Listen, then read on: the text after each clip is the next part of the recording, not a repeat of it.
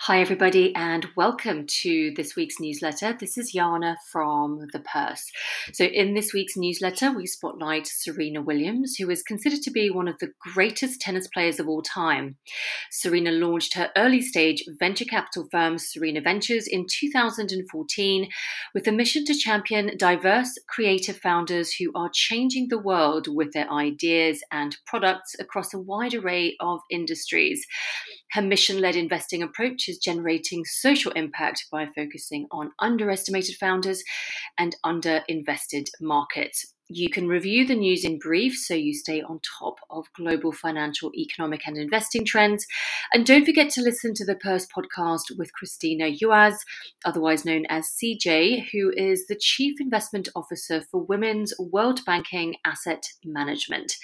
We talk about impact investing, gender lens investing, why invest in women, emerging markets, women's access to finance, and more. Please enjoy, and I look forward to catching up with all of you next week.